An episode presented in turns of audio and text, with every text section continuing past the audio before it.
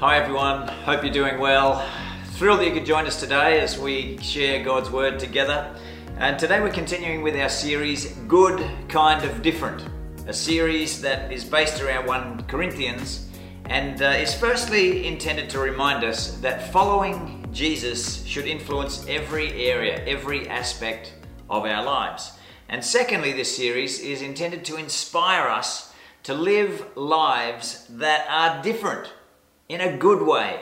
So good, in fact, that others recognize it and aspire to live the same kind of lives themselves. You know, the truth is, everybody lives for something. Everyone wants to feel like their life matters. And so we all, in differing ways, spend our lives trying to convince ourselves and often and convince others that we are significant, that our life matters. The problem is, most people are trying to find significance in all the wrong places. You won't find significance by pursuing status because you'll always find someone who's just that little bit further up the social or corporate ladder than you are. And you won't find significance through your salary because, again, you'll always find someone who's making just a little bit more or a lot more money than you are. You won't find significance in success because you'll always find someone who's achieved just that little bit more in life than you have. And you won't find your self esteem in your looks because you'll always find someone who is better looking than you are. The Bible tells us where to find significance and meaning and purpose in life. Listen to what Paul says in Ephesians chapter 2 verse 10. He says, "We are God's workmanship, created in Christ Jesus to do good works which God prepared in advance for us to do. Before you were even born, that verse says God planned in advance good works for you to do. He created you with a purpose in mind. Good works were part of His original intent and creative plan for your life. And to do those good works, God has given each one of us certain gifts talents, and abilities.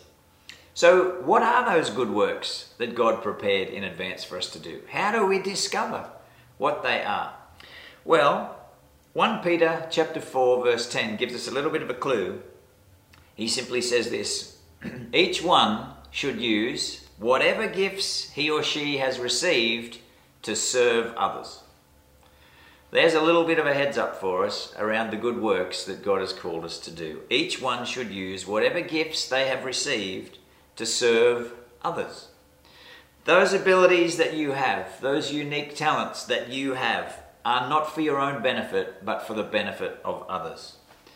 God didn't give us those abilities and gifts and talents so that we could serve ourselves. He gave them to us so that we could serve others. And I want to suggest that that significance, that meaning, that purpose that people are looking for in life is found in serving others.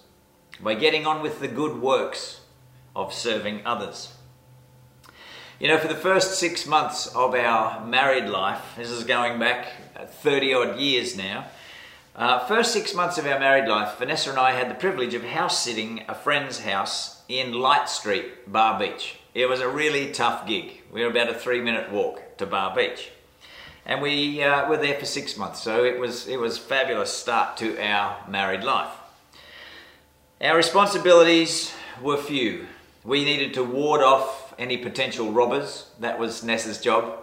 Uh, we needed to water the garden, mow the lawn, and look after their dog, Sooty, a black Labrador.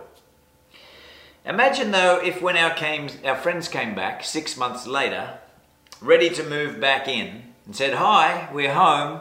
Imagine if we said, Oh, sorry, we've decided we're not leaving.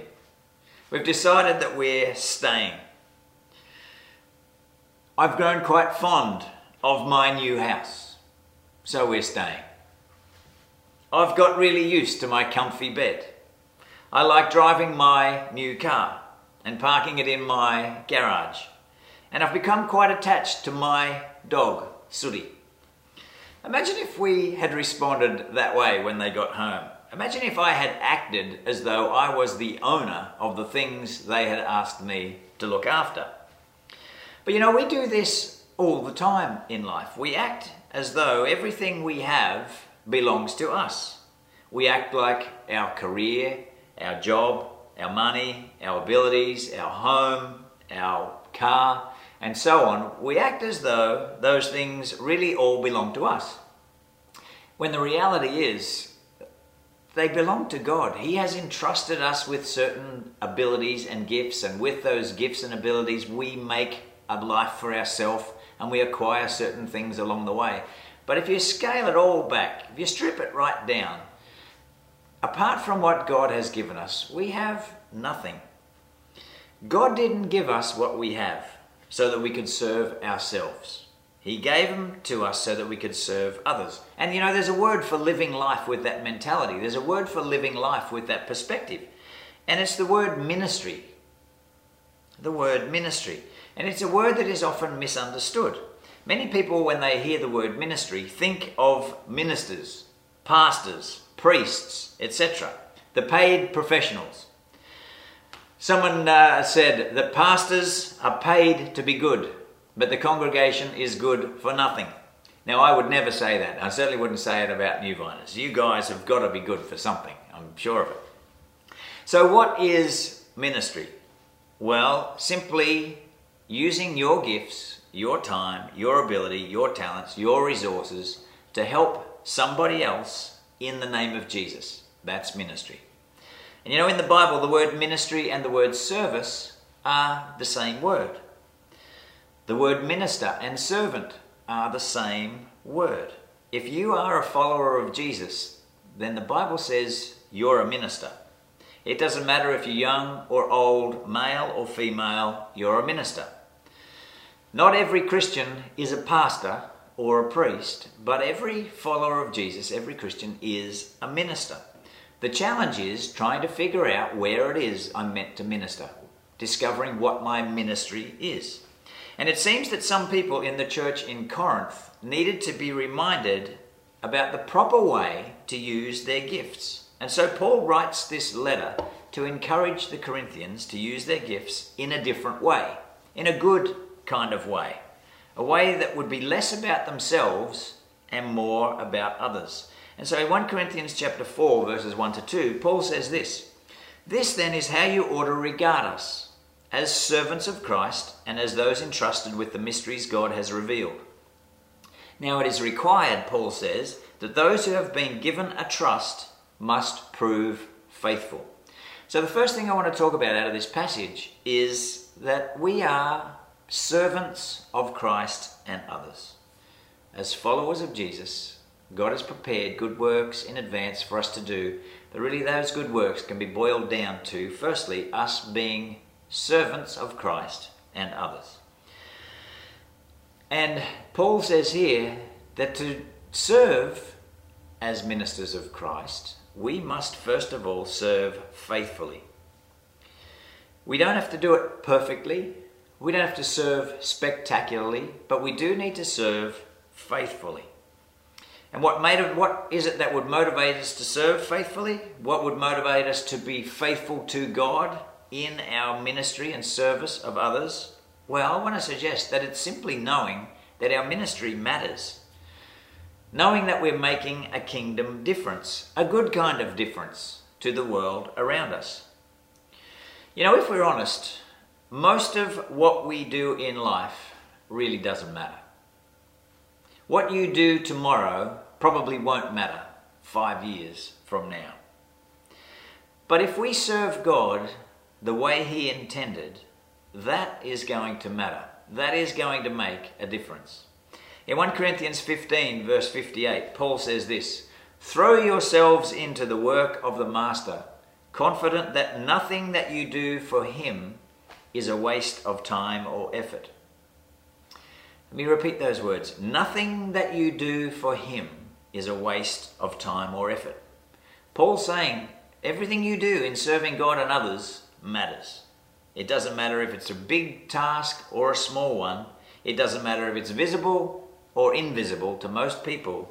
It all matters. You know, many years ago, there were a couple of teenage boys that went into a church service. It was packed out and they couldn't find a seat. And so these two young boys decided that they were going to leave. But one usher saw these two teenage boys and he said to them, Whoa, whoa, hang on a moment. Stay, let me find you a seat. And so the usher looked around the auditorium and he found two seats and he took these boys to those seats.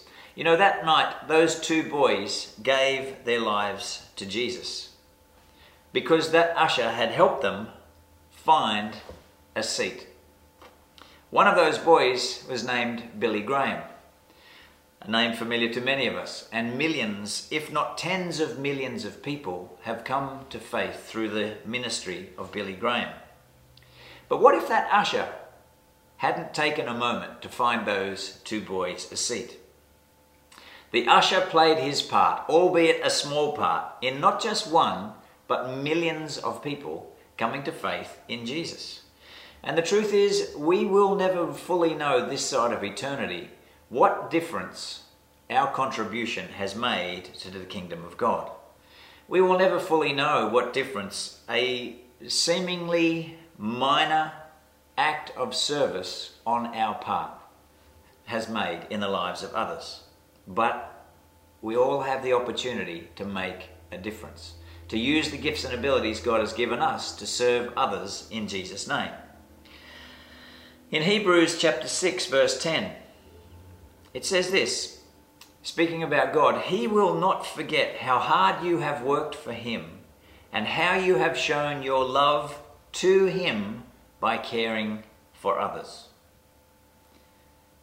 That verse reminds us that the way we show our love to God is by caring for and serving others. And you know, a lot of people say they want to serve God, but in reality, they just don't want to serve others.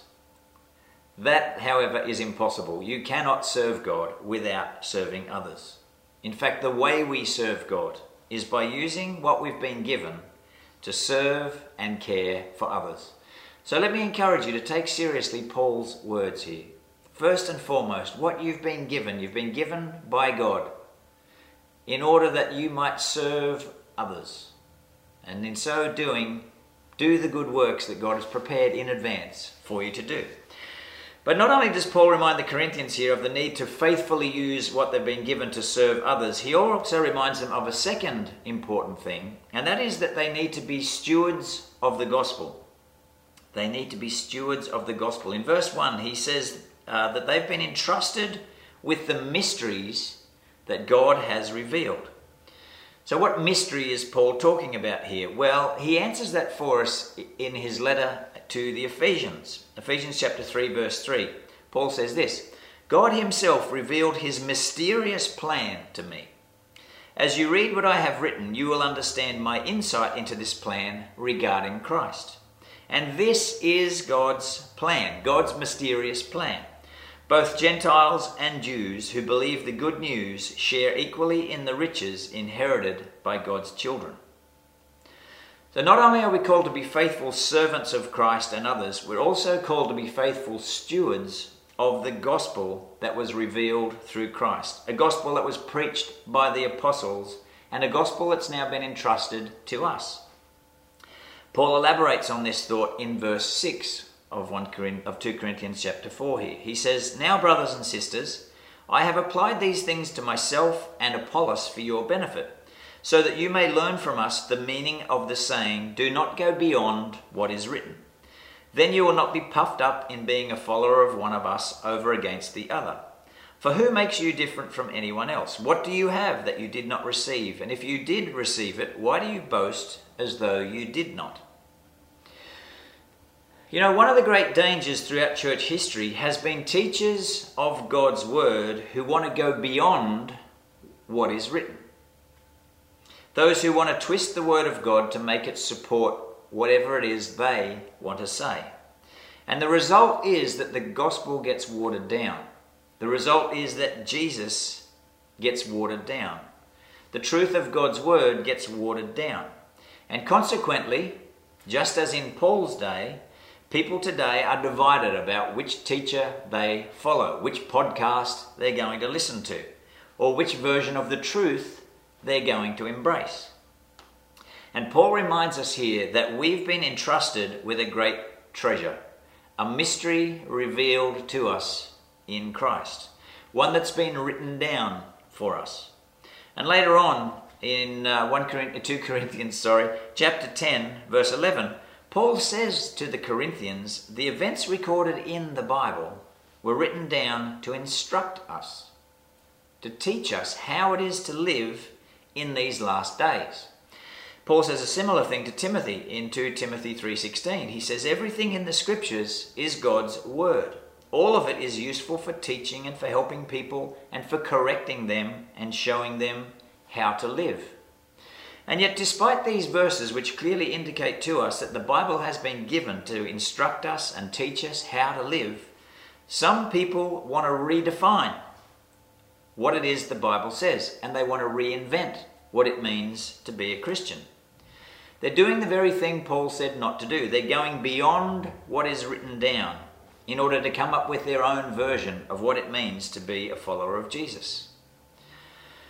And Paul says if we are to be faithful servants of Christ, faithful stewards of the gospel, then we need to be faithful to what has been revealed rather than being puffed up with our own cleverness and thinking that we can be, do a better job of understanding God's thoughts than those who God revealed those thoughts to in the first place.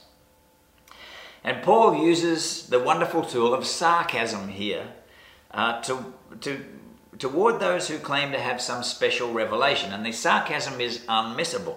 And for those of us who have the gift of sarcasm, it's not at all wasted on us. Listen to what he says in verses 10 and 11 of 2 Corinthians 4. He says, Our dedication to Christ makes us look like fools, but you claim to be so wise in Christ. We are weak, but you are so powerful. You are honored, and we are ridiculed. Even now we go hungry and thirsty and we don't have enough clothes to keep warm. We are often beaten and have no home.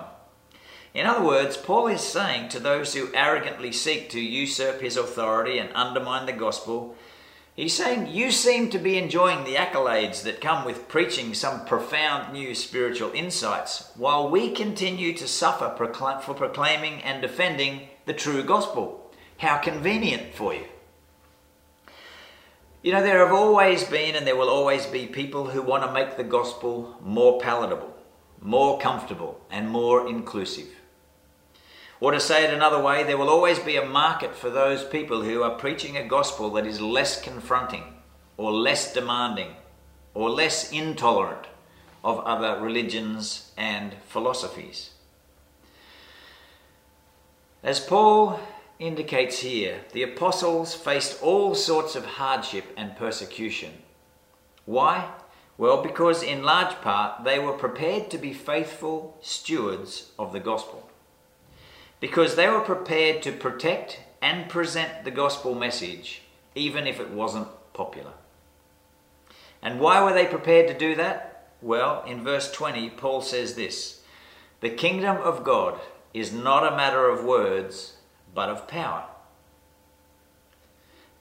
Paul is reminding us that the gospel itself is a thing of power. And all the clever talk in the world, he says, is not going to change people.